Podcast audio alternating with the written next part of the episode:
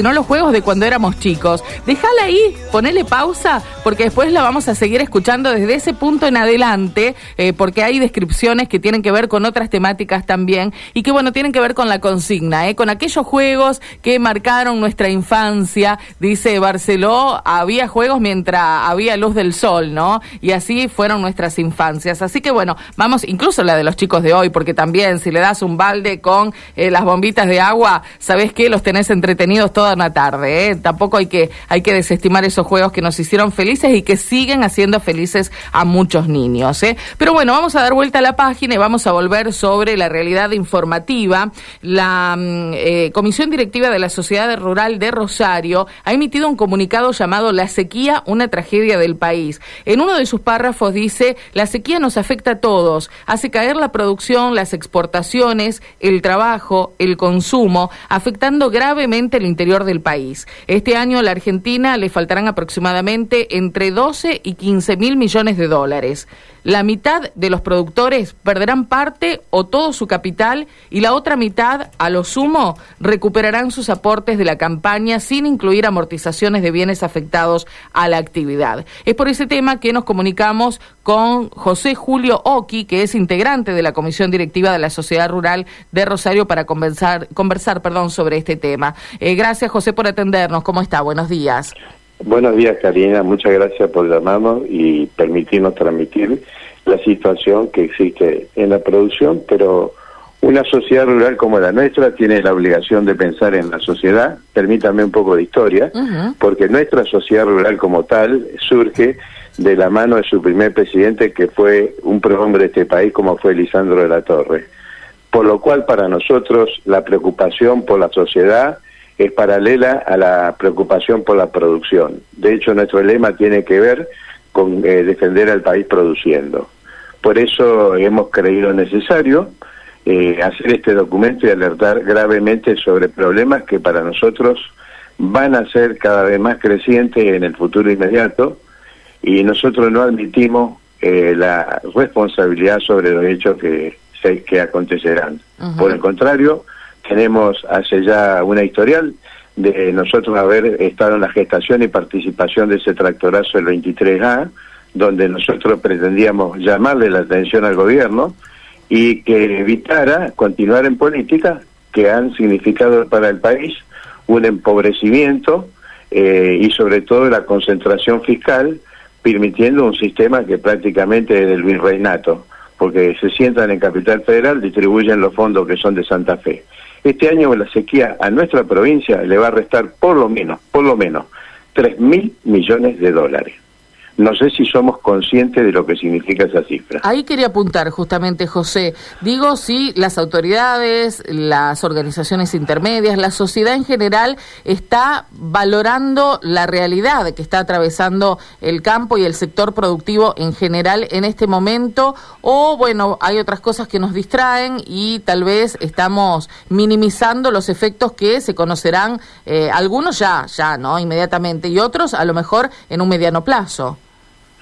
Sí, sí, Karina. Mire, eh, yo eh, recién hablaba ahí con su colega y le explicaba que el gobierno está llevando con una, una intervención distorsiva en un sector que se nota muy bien a lo largo de estos 21 años, eh, sobre todo un personaje que para nosotros es hartamente repudiable, que fue el señor Guillermo Moreno, y empezó con este, una este, con una acción del Estado de distribuir subsidios Quiero decir algo, ¿eh?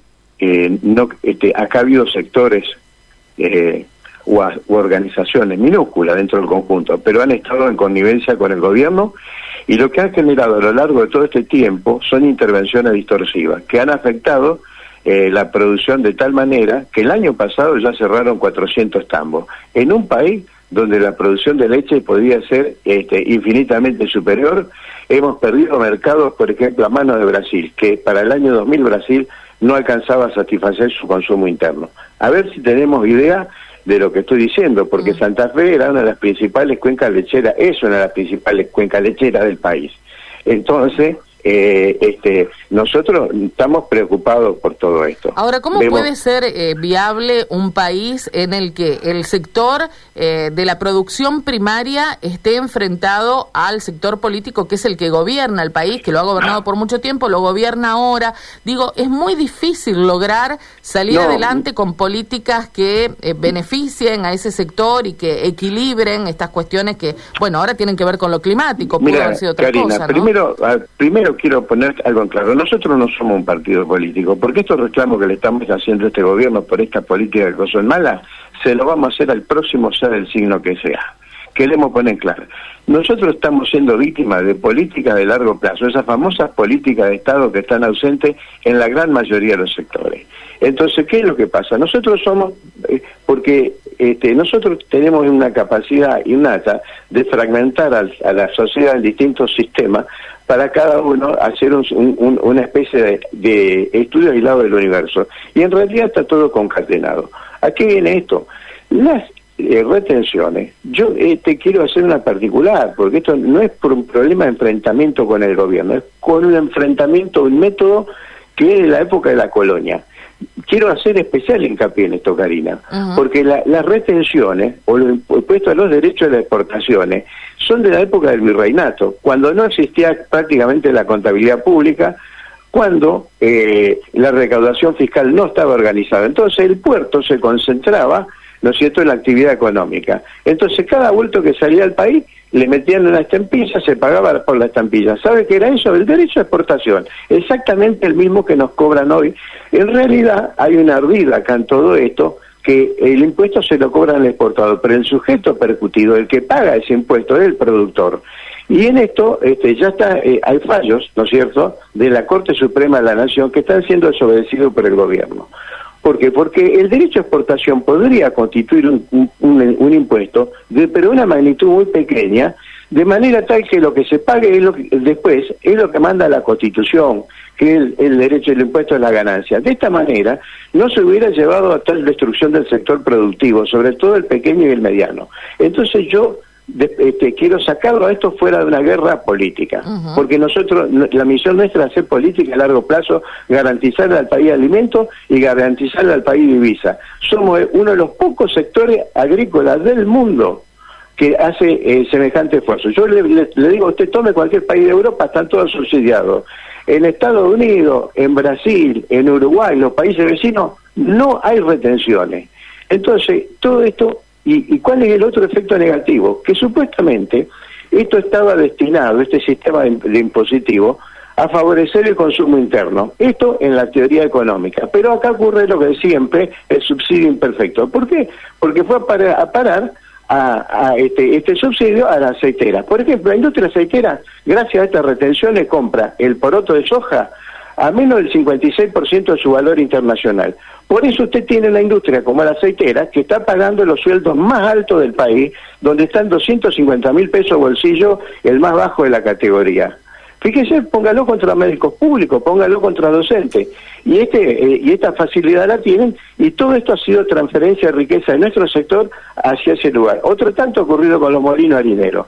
Entonces, ahora, y esto es lo que nos preocupa, porque todo esto que estaba por debajo, y que hacía rato nosotros veníamos diciendo que hay que cambiarlo porque son subsidios indiscriminados y además como toda persona que recibe un subsidio, ¿por qué se va a molestar en ser más eficiente si puede resolver las cosas con su subsidio? Bueno, en todos los lugares del mundo la teoría económica enseñó que estas cosas en el largo plazo terminan siendo negativas. Bueno, acá abruptamente la sequía va a poner en blanco contra negro. Ahí, ahí volvemos a la sequía, ¿no? Esta tragedia del país que ustedes mencionan de esta manera. Hay un mea culpa también del sector productivo en general. No hablo de, cada uno porque individualmente sabrá eh, lo que se hizo y lo que no se hizo, pero digo cuando se habla de talar bosques, cuando se habla de implantar soja en grandes superficies, eh, de muchos años a esta parte, ¿pudo que todo eso tenga una repercusión en esta eh, en este comportamiento climático?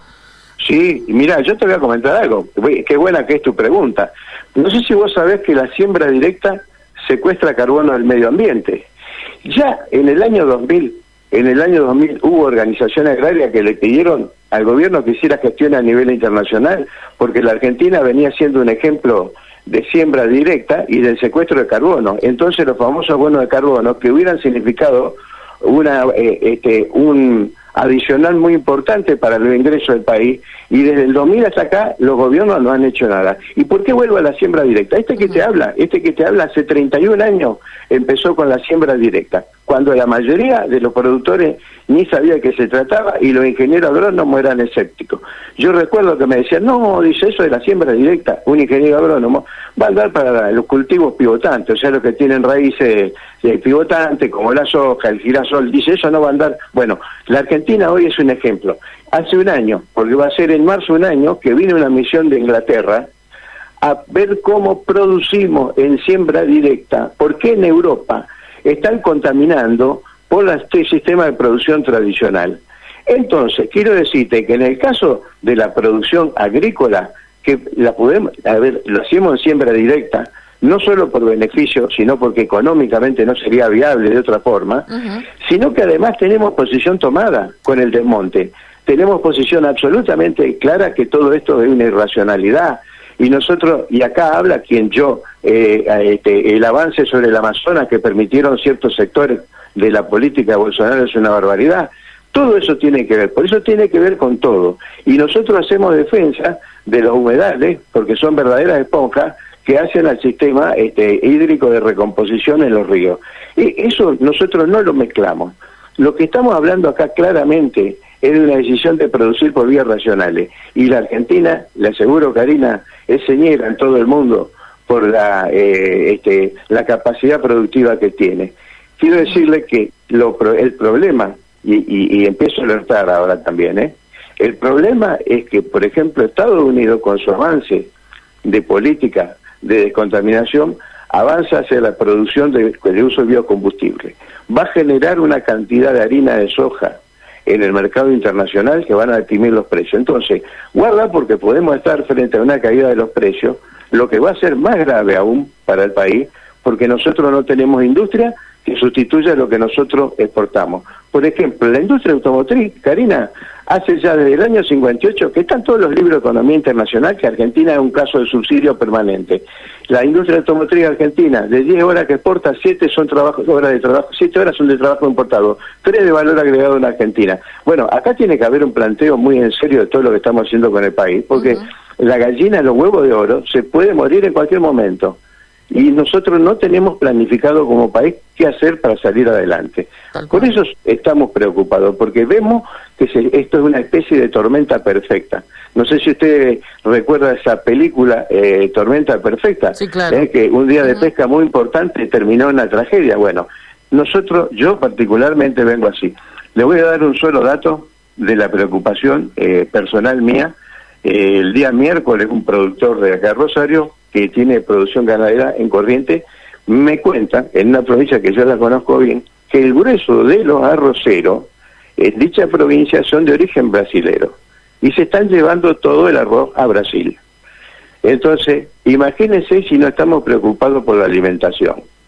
Y lo otro, Karina, se lo digo ahora, es que el gobierno Usted vio que hizo dólar soja 1, dólar soja 2. Así es. Para nosotros fue un grave problema eso, porque encareció arrendamiento, encareció el núcleo proteínico de los alimentos balanceados, de cual depende la leche, depende el cerdo, depende el pollo, pero además, esto fue el colofón de ventas que ya hizo en, el sector exportador en connivencia con el gobierno, anticipándole eh, recaudación fiscal para sostener el dólar.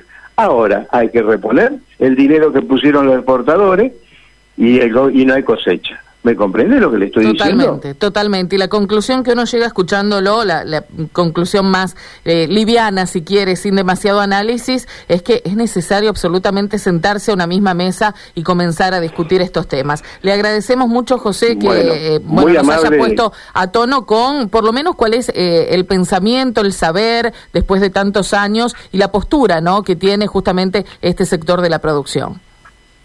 nosotros nos debemos a la sociedad porque somos parte de ella y no estamos contra la sociedad. Eso lo quiero decir con absoluta certeza, este, y muy amable por su reportaje, Karina. Bueno, muchas gracias. Eh. Que pase buen día, José. Gracias. Igualmente, muchas gracias. José Julio, integrante de la Comisión Directiva de la Sociedad Rural de Rosario, que, bueno, daban a conocer este comunicado, la sequía, una tragedia del país, eh, allí exponiendo cuál es la postura ¿no? del sector productivo, de la producción primaria, eh, fundamentalmente aquellos que, bueno, a lo mejor enlistados en sociedad rural, como podría ser en otras organizaciones, en